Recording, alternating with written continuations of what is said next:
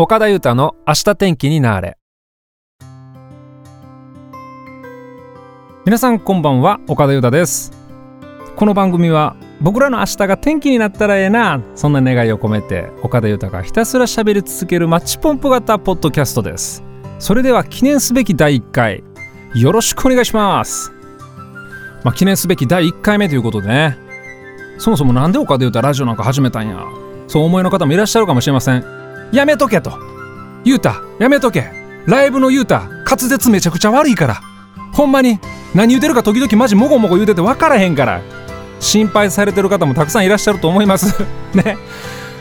そうよ。滑舌悪いのよ。だけどさ逆に考えてごらんよ。この喋りまくることで僕の滑舌が良くなっちゃったりなんかしちゃったりしたらさほら噛んでないやろ？ライブでもこれが生きてくるんですよ。そしていろんなところに CD をこうラジオ局にお世話になる時にさトークでもさ流暢に喋れたらかっこええやん。ね。それを夢見てるわけですよ、えー、初めてのことばっかりやから。まあこけてまう時もあるかもしれへんけどそれもご愛嬌。ね。週に1回の更新を楽しみに待ってください。さあ今日は1回目どんなどんなことになるんでしょうかね。そわそわしていただけたらと思います。それでは第1回目よろしくお願いします。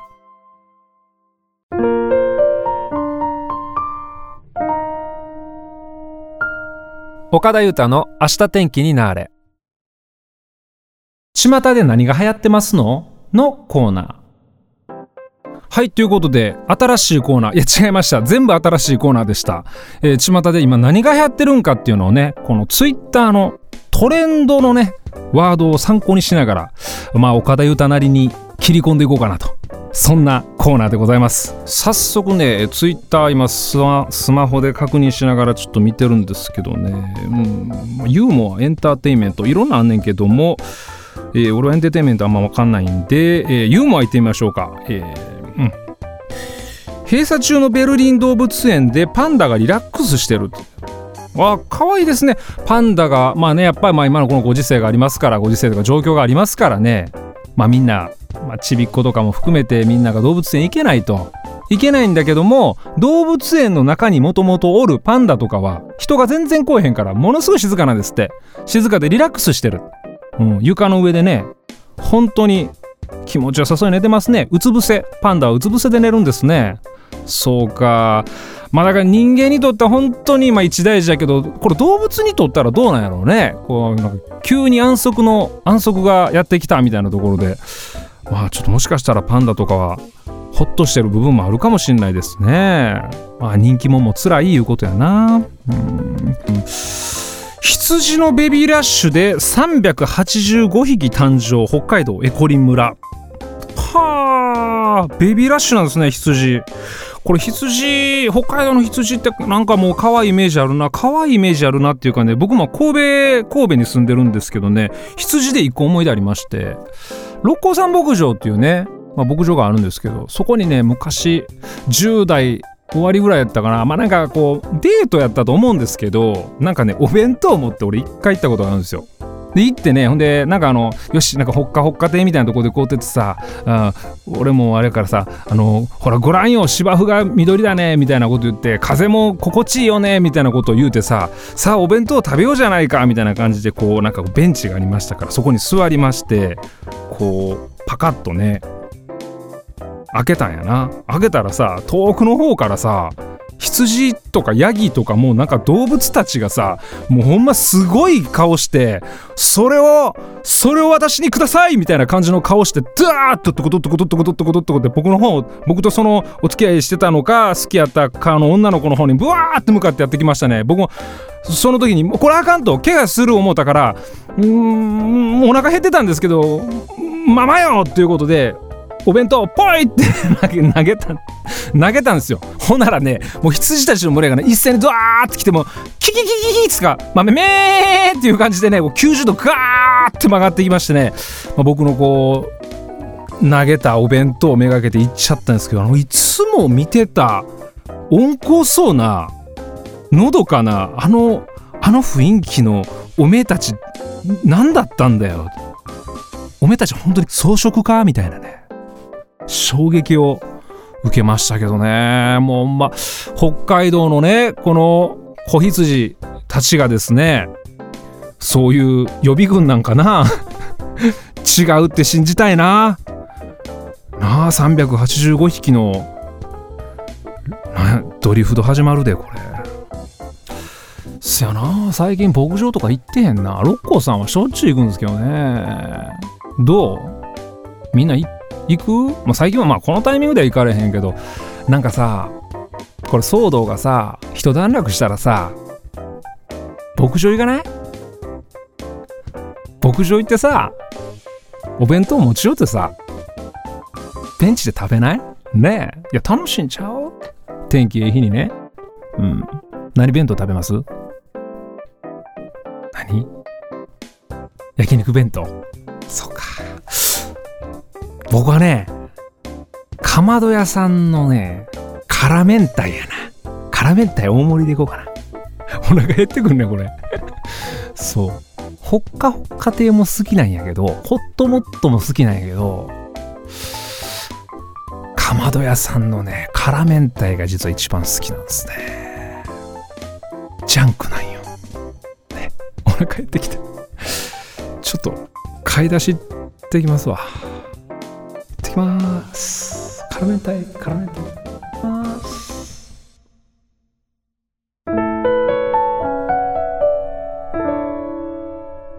岡田裕太の明日天気になれ。これが気になって仕方がないのコーナー。はい、このコーナーはですね、僕が今すごい気になってること、出来事、物、人、ことみたいなことをちょっと掘り下げてね、深いところまで、そう、深いところまで掘り下げてって、皆さんにお伝えしようかなっていうコーナーなんですけどもね、もしも僕のこのお話で、あ、私もちょっと気になったって思ったら、あなた、それはソウルメイトですよ。ねッ。OK。行ってみよう。はい。今日はね、何を喋るかと言いますとね、海の 海の一番深い場所について喋りたいと思います。最近これがすっごい気になってんのよ。うん。大丈夫か？言うた。なそう、でも本当に気になって。これなんでかって言ったらね、こう、時々言うじゃないですか。深く考え込んでみるとかね。自分のことを見つめる深く見つめてみようみたいなことをある日考えてたらそうやな深くやっぱ自分のこと考えなあかんなと思っててそしたら海って深いよなってなんか思ったんですよ。うん、一番深いとこってどんくらい深いんやろうってなんか思っちゃってもう思っちゃったらダメやったんですよ。うん、深い海の深い場所知りたいってなっちゃってそれでいろいろ調べてたんですけどね皆さん知ってますか？海の一番深いところ。ね、だいたい地球上の水深の平均がね、まあ、海の深さの平均が3800メートルぐらいなんやって。うん、どこもだから4キロぐらいの深さがあるよね。それでもすごい深さよね。だけど一番深い場所世界っていうかまあこの地球の中で一番深い海の深い場所がマリアナ海溝っていうんですけどそこのねマリアナ海溝の一部をチャレンジャー海円っていうんですよ。海の縁って書くのかな？カレンチャレンジャー海縁という場所があって。これイギリスのチャレンジャー号っていうのがねこう測量調査したらしいんですけどここがね一番深い。1万900メートルぐらいあるらしいですよ。1万900メートルで。めちゃくちゃ深いですよこれ。ね。うん。富士山。いやいやいやいやエベレスト。エベレストが大体まあ8000ね9000メートルぐらいですから富士山じゃない。エベレストを逆さまにしてチャプンって浮かべたとしてそれでもまだ2000メートルぐらい届かないんですよ。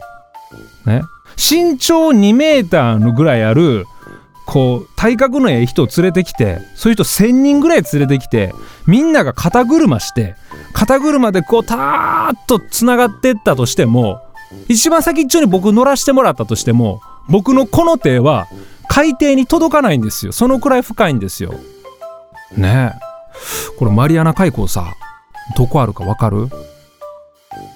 正解。ね南の方です。うん。三宮駅からの直線距離俺測ったんよ。ならね南東に1936キロってなった。三宮駅からまっすぐ南東に1936キロ行ったらマリアナ海溝やね。あるでチャレンジャー開演ね行ってみたいと行かれへん行かれへん。でもねこれねとんでもない深さのこの開演なんですけども人間が潜って調査しに行ってるんですねやっぱり。人間ってすごいよね。このチャレンジャー海泳に初めて人間がこう潜ってったのはもちろんあの潜水艦やで。生身の人間やったらもう耐えられへんからね水圧にね。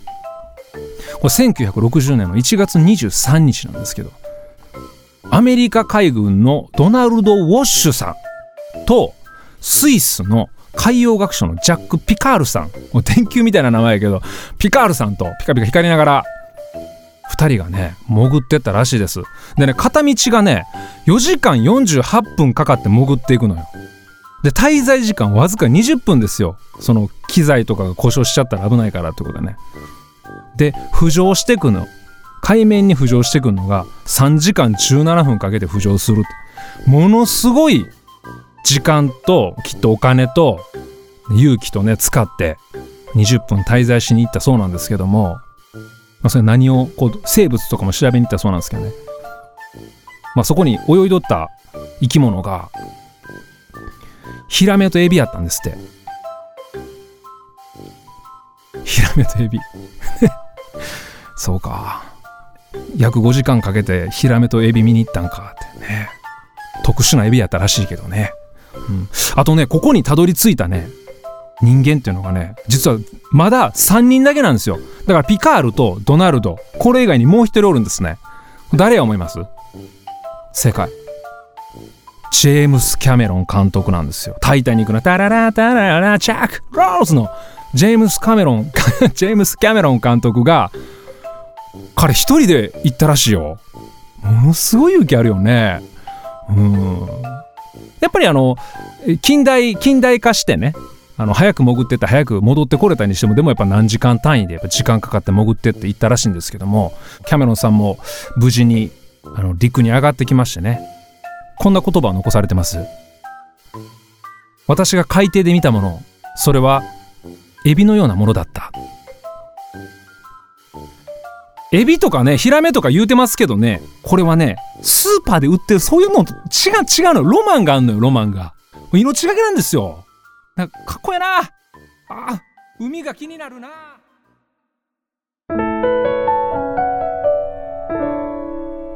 岡田裕太の明日天気になれ。ナイスボックスのコーナー。はいこのコーナーでは、えー、皆さんの身の回りに起こったこうナイスな出来事とかねエピソードを、まあ、送っていただいてですね岡田裕太がそれを読んで感動しプププと笑いなんでやねんとツッコミ時にほろりと涙をこぼす。だからそんなコーナーになったらいいなと、そんな風に思っております。はい。それではね、早速行ってみましょう。と言いたいところなんですけど、今日初回ということでね、皆さんからのメッセージっていうのはこのまだ受付、まあ、ちょうどこの配信と同時にそのメッセージボックスが始まってますから、どんな感じか、まあ、雰囲気だけでも感じていただけたらなと思って、まあ、今日は自分の話になっちゃいますけどね、えー、読んでみたいと思います。えー、神戸市在住のシンガーソングライター岡田裕太さんからのメッセージ、えー、僕はシンガーソングライターしてます。いろんなとこで本当はねライブしてたくさんのお客さんと笑ったりしょんぼりしたり感動したりそういうことをずっとしてきたんだけども今ね、まあ、いろんな、えー、状況がありましてライブができへん。だからどうしたもんかなってずっと悩んでます。悩んでました。ね。そしたらえー、自分のことをブログでね最近は書くようにしてるんですけどもそのブログの記事が結構ボリュームがあるんですよね。3000から4000文字毎日をこう書こうと心がけててなかなかネタを探すのが大変なんですよ。で画像とかもいろいろ探すもんやからもう気がついたら1時2時になっちゃって。はあ今日も時間かかっちゃったなって思うんですけど。ね。その記事を読んだ皆さんからこうコメントとかね応援メッセージとかさそういうのが届くんですね。でそのたんびにああ頑張って書いてよかったなメッセージねすごい楽しかったです。笑いました情景が浮かぶようでした記憶力いいですねこんなん言われたらやっぱ嬉しくてねよし頑張ろうって気持ちになれます。なんか本当にね最近はこうもう何かとテレビつけてもさインターネット見ててもよ何かと面白い面白くないよね。何かと重苦しい時期じゃないですか。ね先が見えへんというか。でもさ俺忘れたらあかんなと思うんですけど、まあ、こんな時やからこそねもうなんか人と人とのつながりの大切さ感じます。もちろん顔見て相手と喋って触れ合えたらそれが一番いいんやけどそれが一番幸せなんやけど画面越しでも文字を読んでいただくだけでももしかしたらこうやって耳で何かを聞いていただくだけでも誰かから何かのレスポンスしていただけるっていうのはね本当に幸せなことやと思います。いつもどうもありがとうございます。はい。というわけでね、え今日は自分の話独り言みたいになっちゃいましたけども、えー、この番組のサイト内で皆さんからのナイスな出来事エピソード募集してますんでぜひぜひみんながププって吹き出しちゃいそうなエピソードをお送りください。よろしくお願いします。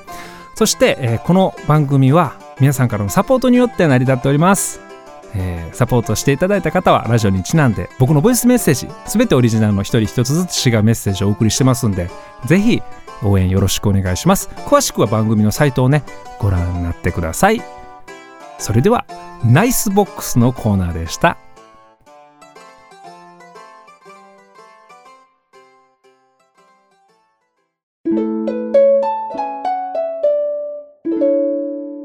岡田裕太の明日天気になれ。はい、えー、今日は第1回目の放送を聞いていただいてどうもありがとうございました。早いもので、えー、次のコーナーで最後となります、えー、次のコーナーはですね皆さんの明日が天気になりますように。そんな願いを込めてね明日天ワードという一言を放ってお別れしたいと思います。海が海がめっちゃ気になる。それではまた来週の配信までごきげんよう。明日天気になーれ。岡田裕太でした。